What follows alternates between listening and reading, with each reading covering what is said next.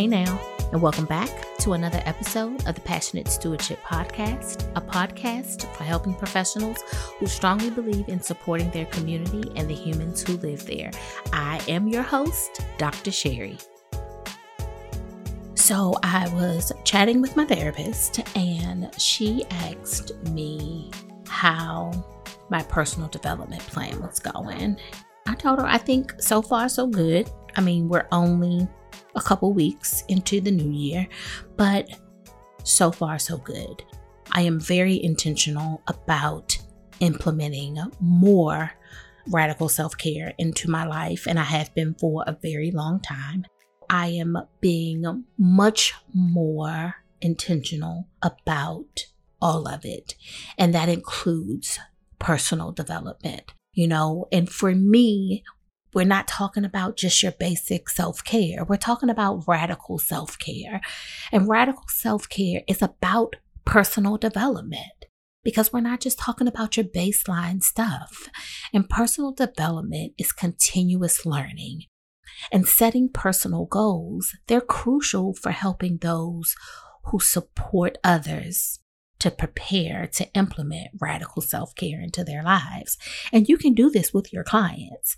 You can help your clients implement radical self care into their lives. Because remember, we're not talking about your manis and your petties and your massages and all of that stuff, even though who don't love a good mani and petty and massage.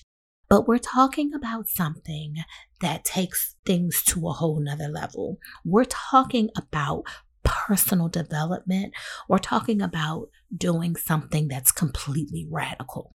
And so personal development, it's it's being self-aware. And being self-aware is crucial for not just us as human service professionals, because for us, it helps us identify the areas where radical self care is needed. It makes us aware that, okay, I need to be more proactive in my professional radical self care because I need to set better boundaries, or I need to be better in my physical radical self care because I haven't had my yearly mammogram and I need to take better care of my physical self. But you can also, in turn, do these same exact things with your clients. But for us as human service professionals, under that professional development, it also supports our emotional intelligence. You know, it's helping us have effective management of our emotions. And that is crucial for us as human service professionals and developing emotional intelligence. You know, it enables us to be more present to our clients and what it is that they need you know, this professional development, it's also a continuous learning process. And with it, there is some adaptability that needs to all you have to be adaptable. Continuous learning ensures that us as professionals you know we have to stay up to date on the industry trends the new approaches and the best practices because then it helps us be able to help our clients better. You know this adaptability is essential for responding to the demanding and the changing trends when it comes to our roles so we can avoid the burnout. It also enhances our skills. You know, learning new skills equips us with additional tools and it helps us to manage the stress. It helps us with our communication and our interpersonal dynamics. These skills also contribute to a more resilient professional within ourselves. It helps us with setting some personal goals, especially that work life balance. You know, establishing good work life balance goals helps with personal goal setting and professional goal setting, but also personal and professional boundary setting. And it helps us to be able to allocate allocate time for both personal well being and also professional well being, which is very crucial for preventing burnout and for maintaining and sustaining energy and focus. Most recently, I had to go to the doctor's office. I was chit chatting with a nurse. I had to ask her, like, you okay? She was like, yeah, I'm just really, really tired.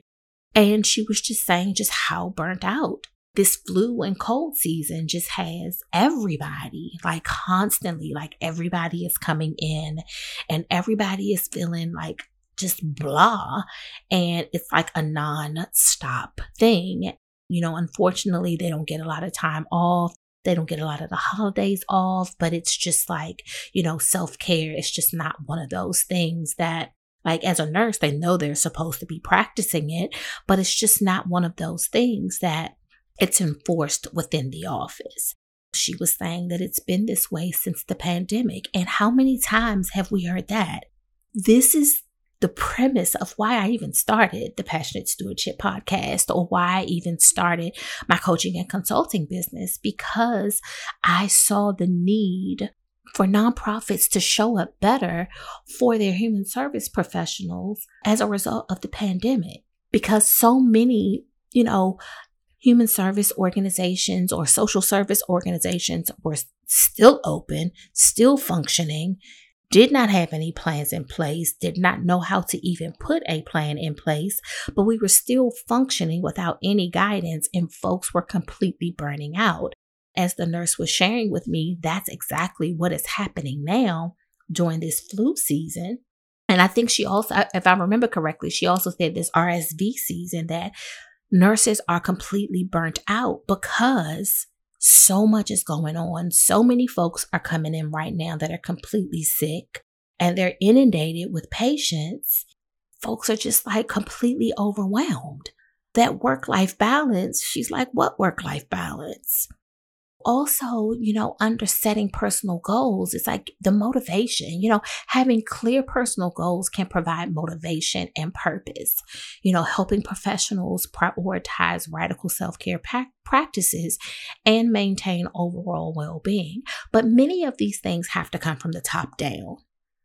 Like your nurses, your doctors, your human service professionals, like all of these individuals, like we know that these things are supposed to be happening. But if the larger system is not enforcing it, and if these larger systems don't have the policies, the procedures, and the mechanisms in place in order for it to trickle down to your support staff, your mid management, then what you are going to have is a bunch of burnout folks. You're going to have a bunch of sick folks because what happens as a result of burnout that your body can begin to shut down and your you will get sick. Systems have got to show up better. So implementing radical self-care, like you have to have customized strategies. You know, professionals, you can identify radical self-care strategies that align with your needs and preferences through professional development. This customization can ensure that self care practices are practical and sustainable. Like everything doesn't have to have a price tag on it. Even if you are working on your shift, you know, like closing your office door for 10 minutes of complete silence. Everyone is entitled to a lunch. Everyone is entitled to breaks even if it means during those breaks, during your lunches, you are shutting your office door, you are taking that time and you are just zoning completely out. You are grounding yourself and you are taking that time to just be. You have to do what is necessary to take care of yourself.